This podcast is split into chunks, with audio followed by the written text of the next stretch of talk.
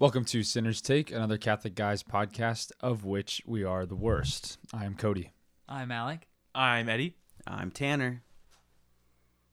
Nice. This is the part where I always get stuck. And Today- today, we are talking about a reflection that Cody has for Lent.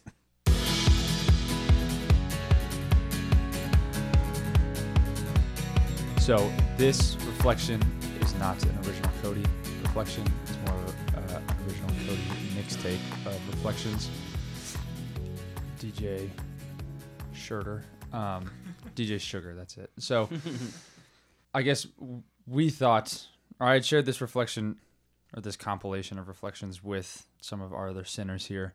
And we thought it might be a fruitful meditation for Lent uh, as we enter into a time of dryness or temptation. You know, I heard at Mass today uh, in the homily that it's Lent is meant to be a springtime, right? But with that springtime and with that coming to, to new life, there is a bit of pain and there is a bit of, I guess, coming face to face with our the reality of our sinfulness and and the reality of, our, I guess, our relation to the Lord and how I, really what I'm coming to realize is how weak I really am, even with small uh, sacrifices. I just they're so hard.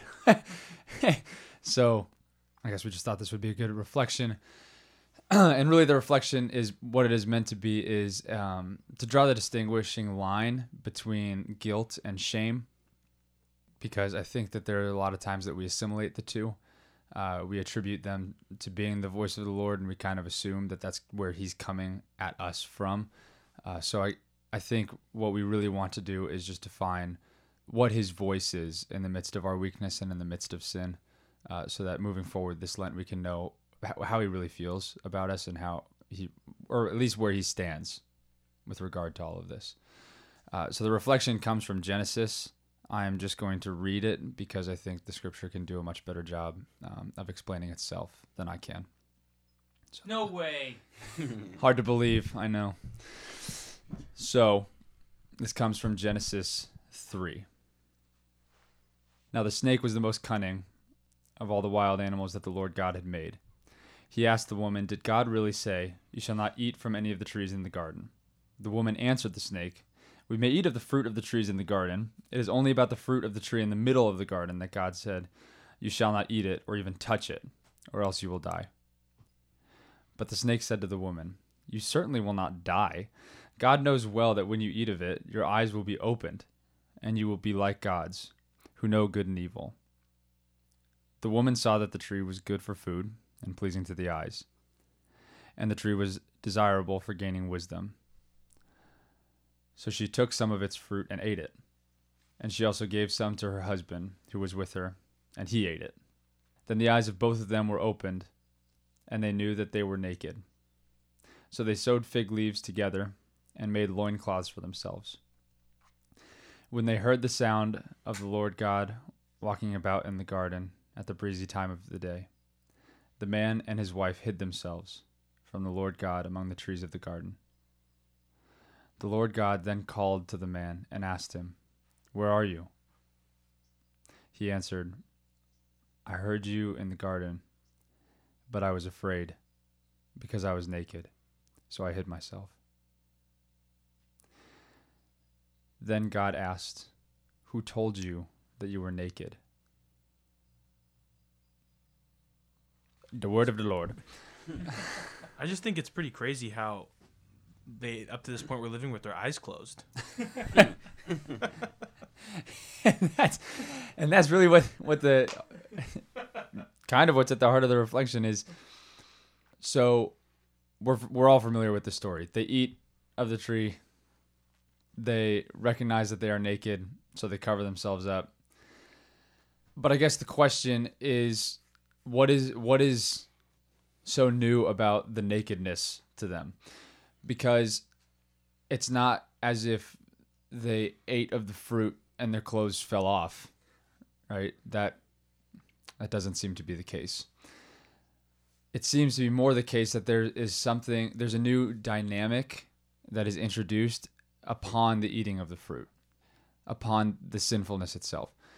And that dynamic is when they look at each other they start to recognize in the gaze of the other person that they're not being seen as a whole person. Right? They're being seen only for their body. And so they cover themselves. And so in this case, right, they, what they're experiencing is shame, right? The same way that you kind of experience shame if, I mean, honestly, if someone walked in on you like undressing, or if, you know, when you're in the airplane and the door swings open when you're in the bathroom, or someone else is in there and it's like super uncomfortable, right? Because you feel a lot of shame in that moment being seen, uh, kind of exposed. And why why is it a good thing then in this case is because it's a safeguard against I guess being taken advantage of. It's a safeguard against lust, really, and a safeguard against being degraded or being seen and valued for less than what you actually are. So in in the person to person interaction, the sin is introduced and the shame is actually in that case a good thing because it is meant to prevent the other person from sinning or to prevent themselves from being taken advantage of. Yeah, because before the fall, um, you also we when we would have seen each other, we would have seen each other completely as a whole. That you would never have seen like just someone for their body or just someone for their personality or just someone for this or that aspect. You would only see the body and soul unity, and by looking at somebody, you would see all of them. But with sin we start to compartmentalize that where i am just attracted to this person's body without thinking of their soul. Or i mean i guess theoretically attracted to their soul without thinking of their body. But i don't think that that is nearly as frequent. I would probably be safe to say but that was not the way our interactions with one another were supposed to be Well, it is kind of. I mean, I, I was just talking to someone last night about the show Love is Blind, where they're supposed to fall in love with someone in the dark and not have any perception of their body, right? Or any perception of what they look like. And that also seems wrong, right? Because it, cause it isn't the whole person. We don't exist apart from our bodies. Yeah, because I think like this it sounds a little bit rude too that there there's just some people who you personally may not be attracted to. And I think there are plenty of beautiful women who I will admit are beautiful but like personally have never been attracted to them. And I think like it would because if you know when the lights come on and if all of a sudden you don't want to be with this person because you aren't personally attracted to them, they would make it seem like you are not like a good person, which I think is a little unfair, right? Because ideally you would be attracted to the whole person, and I don't think you should ever sell some like cut somebody short for not you not being attracted to them. But I think that there we do have I don't want to say preferences or like you know things that you are attracted to that I guess is an experience that you have and theoretically have is part of you as well. If it's not if you don't let it rule over you, but yeah, does that make sense? Yeah, I think so. And and I think what all this strikes at is is something that is a pretty common experience of of you know either I'm sure that most people have experienced a time where they were either just attracted to someone for uh, a reason that wasn't the wholeness of the of who the person was, or have felt like they have been the object of attraction for something that they didn't feel like was the whole of who they were. So that's where the shame comes in and and safeguards against that. And you know, if you're only going to value one piece of me, right? Value the deeper piece of me, right? Don't value me just for the body, value me for who I really am. So it's this it's it comes from a place of of actually recognition, right? That we have worth. So the fact that we have shame means that we have worth. So it that maybe is a reason that it's so heartbreaking to see people living without shame is because they start to lose sight of the fact that they have a worth that is deeper than than the body which again the shame was put in place so that the, that being the lowest part wouldn't be the only thing that was that was valued.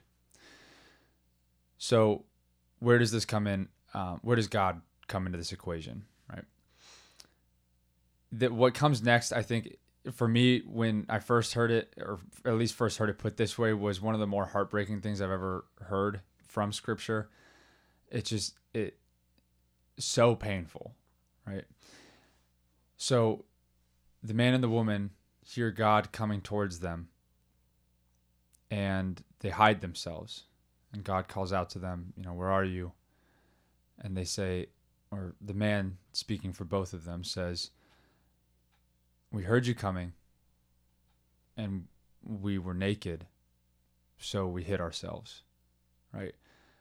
Which now means that this shame, which was supposed to be a safeguard against devaluing, has, or at least the gaze of the other person, which they saw devaluing them, they have now attributed to God, right? The person who made them, and when he finished making them, like the, he finished making the rest of creation and said, It is good. He finished making man and he said, It is very good, right? So the one person, or the one, like the creator, the, their, their father, the, the one who would actually see the most goodness in them and the most value in them, they now think we'll see less of them because of this.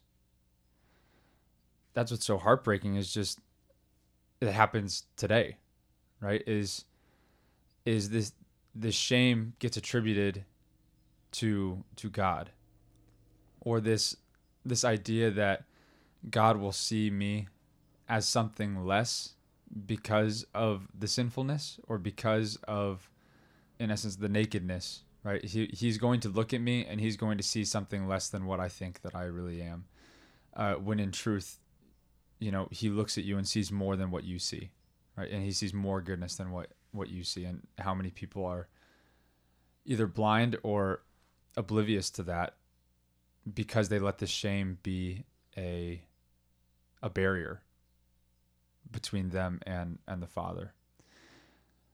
So this is this is where the distinction needs to be drawn is should they have felt guilt for the fact that they did something wrong? Yes they should have. Because guilt is, is exactly that. It is it is meant to be a signal for when we do something wrong right we should feel guilty for that because it's it's a it's a drive to repentance what we shouldn't feel right? Or at least what is eh, not coming from God to feel is shame. Right? Is is I can't I'm not worthy of his love. I can't put myself before him. I can't go to prayer. I can't come back to the church. I can't you know speak to him because he's going to see me as less of of something then he's going to devalue me because of this. So I guess that's my distinct distinction between guilt and shame. Um, I'm curious to know what your guys are. So it kind of makes me think of I heard someone once say that they were saying, well, if you follow like this whole thing of like a syllogism, you, you would say that uh, God hates sin and and and I sin, and so therefore god hates me because of that you know? So it's kind of like linking those truths of like for example um, the devil is ugly right? That's true. And then you'll hear and then like that my my my uncle is ugly. That's not me you know my uncle out there it's not that. My uncle hey, is ugly. So there so because we know this is true and this is true therefore we know that my uncle is the devil you know? Like you can say this is true this is true and because of those are both true then the, the next thing follows and so I think a lot of times people often lump that with God too, where God hates sin, I sin, therefore God hates me, you know? Because of course he would. Because if we're very clear with the fact that God hates sin, of course we would look at our own selves with because of that shame, like we said, and um, because we're imperfect people, we wouldn't just leave it be like that. We would have said instead attribute that to ourselves because of because of that shame. We would go and we would hide in our, our own little area. And I think that coupled with the fact that um, I know someone who um, is not Catholic and read a read the litany of humility and they were just after that they went i understand why catholics feel catholic guilt and feel guilty all of the time you know? And they kind of and you know they'll lump guilt and shame in there. They you know they'll, they'll mean shame but they say guilt you know? And so i think when we are focused more on where we're wrong which is very important for us as Catholics to do, you know, to focus where our shortcomings are and allow Jesus to give grace in that moment. But I think a lot of people will take Jesus out of that grace because they'll take that imperfection, apply it to God, and then just be left with the wrongdoings of ooh that was a voice crack. The the wrong man you got to edit that one. If you can pitch correct that for me please I now that'd look at you as less than who you are. yeah. So you know that's kind of what what my piece would be if we're on that I want to jump off of that to your point of God hates sin, I sin, therefore God hates me. That's kind of defining you by your sin, and we don't define ourselves by our sin. And I think that it's making me think of uh, Harry Potter when Dumbledore tells Harry it's the choices we make, right? That uh, whatever that really good line is that I don't remember. uh, but talking about But what I do that defines me. there you go. That's from Harry Potter, right? Uh, but I think we often use the wrong choice when we're trying to define ourselves. And I think this is going back to our Peter and Judas episode. The choice that matters is the choice we make after the sin. So, yes, we may have freely chosen sin, but what is more important and more defining of us as children of God is the choice to turn to Him and ask for forgiveness with humility, not trying to hide what we did wrong and wallow in our shame. Yeah, and just a, a quick quick summary for me, I think works well with guilt and shame is uh, guilt is when you feel bad for something that you did, which again, as Cody said, is good because it helps us. It drives us to repentance if we allow it to. Shame is like feeling bad about who you are and who God created you to be, which is a tactic of the devil, which we're about to go into right now. Is it's a tactic of the devil to help keep you away from God and keep you down in your sin. So God gives us guilt to push us back to Him, whereas the devil uses turns that uses that guilt turns it into shame to help keep us down and away from Him. Yeah, I think like I heard like you saying all that and hearing about how a lot of that stems from um, a twisted view and like we don't understand, we truly don't understand who God is if we let all that really sit with us. And the thing that stuck out to me the most when Cody was reading it was uh, when the when the serpent says, "Did God really say?" You know, that's the first thing he says is he goes, "Did God really say this?" Because he knows that the first way to get them to kind of feel this shame is to have mess up their you know view of the creator distort the view of god and then you distort guilt and into shame So again, I guess the question that we have to ask now is what does the Father say? What does God say in response to this? Or at least a question that you might be asking is how could the sinners here be so bold as to assume that they know what God says in response to this? Right? Well, we're not being bold. Um, it just comes. It comes right after. So the man says, "I was afraid because I was naked, so I hid myself." Right? And God says in response, "You are so dumb." Right? you idiot. You had I told you that there was one fruit that you couldn't eat. this is the message translation I told you there was one fruit that you could not eat, and you ate it. I planted you a whole garden, you dummy. Right? But no, that's not what the father says. What he says in response is, Who told you that you were naked? The reflection that I had, um, this second half of the reflection I had heard from, um, I work with the some summer conferences and retreats over the summer. And one of the other facilitators of that retreat had shared this reflection, and it just rocked me. The image that it brings to mind is, you know, when you were a kid and you come home and you're just feeling super down because someone I called you a name that day, and you know you're having a conversation with your dad, like, "Oh, how'd it go? How was your day?" And you say, "Oh, you know, like I'm I don't know, I just I'm really stupid, right? Or something happens, right? I'm really stupid. I'm really dumb. I'm really ugly. I'm really fat.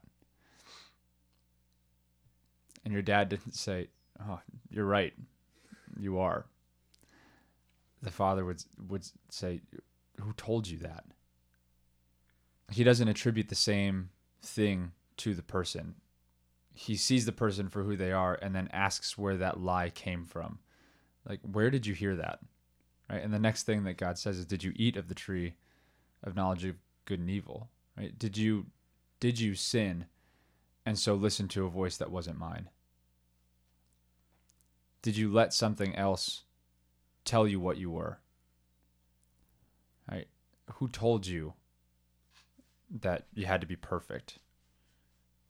Who told you that you were ugly? Who told you that you were stupid? Who told you that you were gross or unlikable? Right? Who told you this? Because that's not how I see you, and that's not what you are. So even in the midst of this shame, even in the midst of this fear, like, oh my gosh, God is going to see me as something other than good because of this. When they allow him to get close and when they speak to him honestly about, or even not really even honestly, right? Just kind of like trying to dodge him, he still speaks into it. He still speaks into the lie and tries to dispel it. Right? Or at least at least defend them. Like he want he wants to know who told him so he can go demolish that person, right? Like like a dad would. You mean Right. forgive that person? No, I don't. Demolish with forgiveness. I, I don't mean that because he turns to the serpent and he says, Cursed are you among the rest of the animals. You'll crawl on your belly for the rest of, the, of your days. And the spawn of the woman is going to stomp your head, right? Like that's, that, that's what he says. He like fights for them. He doesn't, he's not, pa- oh, who told you that? I'd really like to go have a kind word with this person. It's who told you that so I can shut them up right? Who told you that so I can make them stop telling you that? And I think I think that's the way that he responds to our shame today. And so I, I think what Alex said is really beautiful. You know, the the the more important choice is the one that we make right afterwards. You know, do I let this sin define me? Do I let shame keep me from God and let fear enter into that relationship? Or do I speak to him honestly about what I think of myself as a result of this and let him tell me otherwise? I wanted to touch on because you had said uh, God asked him who told you this lie, and it's not that they weren't naked. He didn't lie and say you were naked, but the lie, which I think is like similar to the shame we experience, right? Shame is that bastardization of guilt where there is something real there. Like there is something that we may have done wrong, but we are viewing it in the wrong way. So it's not that they weren't naked, it's that they then misunderstood what it meant to be naked. I think it's the syllogism that Tanner was talking about. It's not he doesn't look at he wouldn't look at you and say, "Oh, you didn't sin." Right? He just wouldn't look at you and say, "This is this sin is all that defines you." Right? He speaks into that that last jump of the syllogism that equivocates us to the sin. Yeah, and I think that makes me think a lot of how a lot of times people will take some part about them and make that solely who they are, their identity, and identify all about them with that. And the danger is that that happens so much with sin. So, where if we'll look at uh, maybe a moment of anger, we'll go, I'm an angry person because of this moment of anger. Or we'll look at a moment where, you, you know, you fell into lust. You know, you are not a lustful person because of a moment of lust. That is not who you are. You don't necessarily, you cannot link that sin and who you are as the same thing. Because then, then you then all who I am I'm not super tall. So then that makes me just you know I don't have anything else about me. I am just a short person you know? So I think that's the big danger is lumping in sin and something along that line with who we are. And I think this is an accessible concept. One way that it comes up alternatively is in the field of psychology there's been a large push this in the last however long to stop calling someone like they are not a schizophrenic. They are someone who suffers from schizophrenia. You are not a bipolar bipolar person. You suffer from bipolar disorder. And so separating where we're not defining the person by what is ailing them.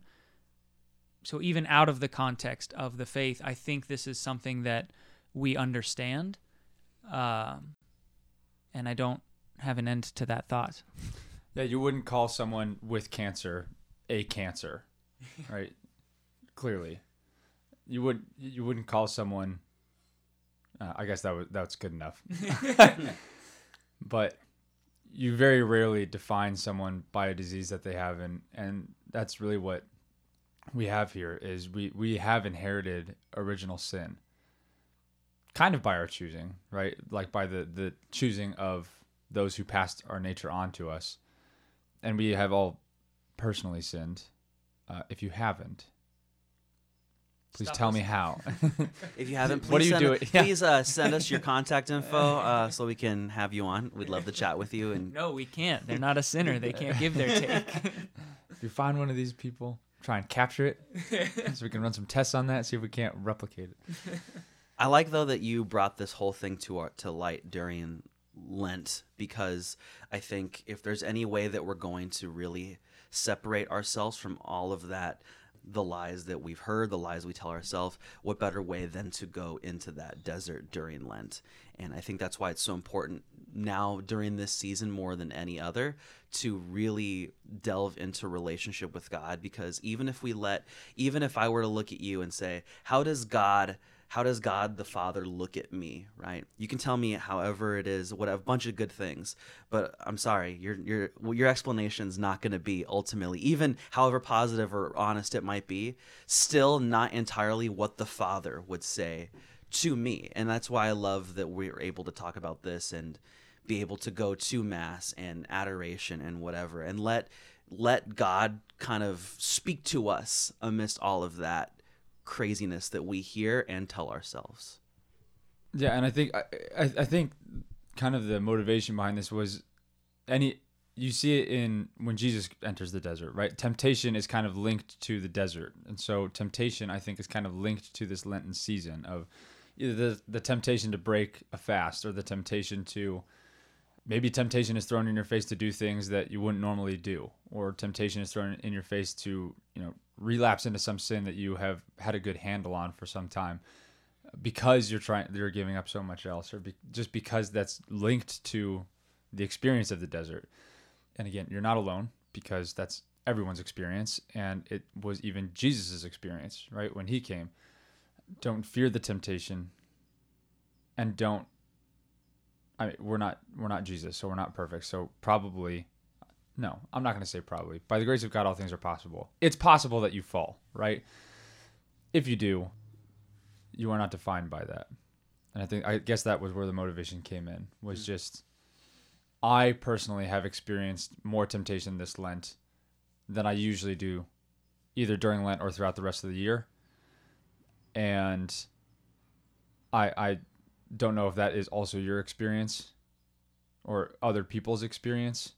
But I guess if it is other people's experience, then it is probably also the case that people have um, succumbed to temptation and so may be again because of this like the season may just assimilate their weakness or the temptation even even the temptation not even like sinning right they might even begin to say i'm a lustful person because i am tempted to lust or i am a i'm a angry person because i'm tempted to act in anger just to know that that, that is not what defines you And even if you're not feeling like directly more temptation, but you're more susceptible to the same temptations because you're more frustrated, because you don't have a comfort you usually have, or there's just more time, right?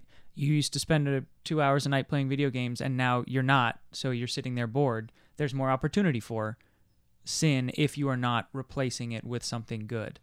So don't feel like, why, why am I not getting tempted more?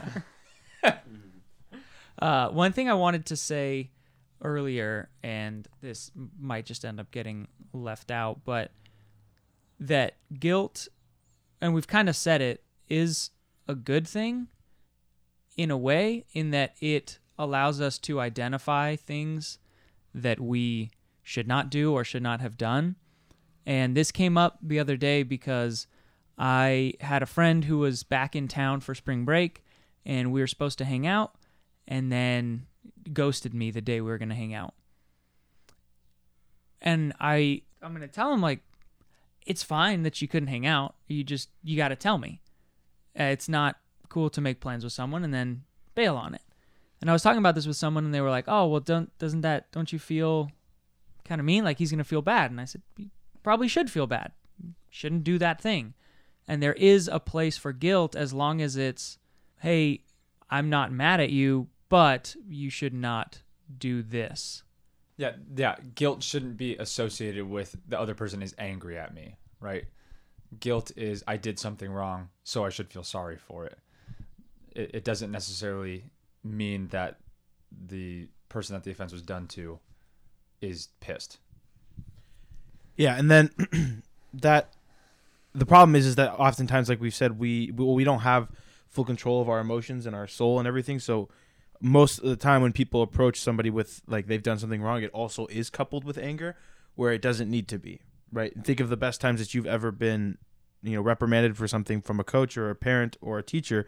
It is never coupled with anger. It's always coupled more with a "I'm disappointed" type approach, where it's because this is something that you shouldn't have done and you did it like I'm not angry at you. I'm not gonna scream at you. I'm not gonna yell at you. But I wish you hadn't done that because it makes you know every everything is worse because of it. But so but people have a t- tough time so like separating that. Yeah, where they they were otherwise would have been able to do that.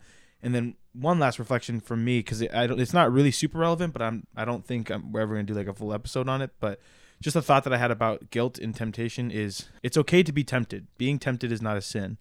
You right? Sinning is sin. So, but I think a lot of times in my own experience with struggling with sin is that if I felt really tempted in a way, I attribute that to sin itself and start to feel the shame for it. So then I'm way more susceptible to actually doing that sin, right? The most common uh, obvious answer is like something like pornography, right? Where if I feel really tempted for it overnight and I wouldn't have fallen, the next morning, many times I would because I'd wake up feeling like so bad because I felt so tempted by it that I was like, I'm, I basically just did it anyways. So just to be aware of that, that that's also a tactic of the devil that he will try to sometimes even put the shame onto you, even when it doesn't need to be there. So just yeah, be mindful of that. Hopefully, this is good for you to hear. Hopefully, you are able to approach the Father in a in a way that maybe you were afraid to before, maybe that you were hiding yourself before. And if you don't feel that, then I would challenge you to try. Right? I would challenge you to step into that and say, "Yeah, I do feel ashamed for this. So what do you have to say to me? Like, what do you see in me as a result of this?" And just to let him respond to that, because I think Eddie and I had a spiritual director in college, and it was so frustrating most of the time going to him because you would just pour out your heart, and the response was pretty much always the same. You talk to God about that? No. I don't. I didn't want to talk to him about it. That's why I came to you. Um. So just to let him, like, let that be your response. Let that be your response to sin. Let that be the choice that you make after sin. Right.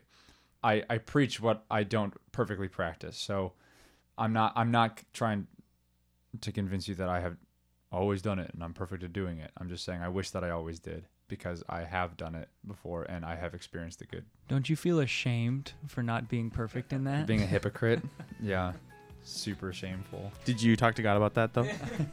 No, Talking to us now. that's why that's, that's why I talked about it on the podcast.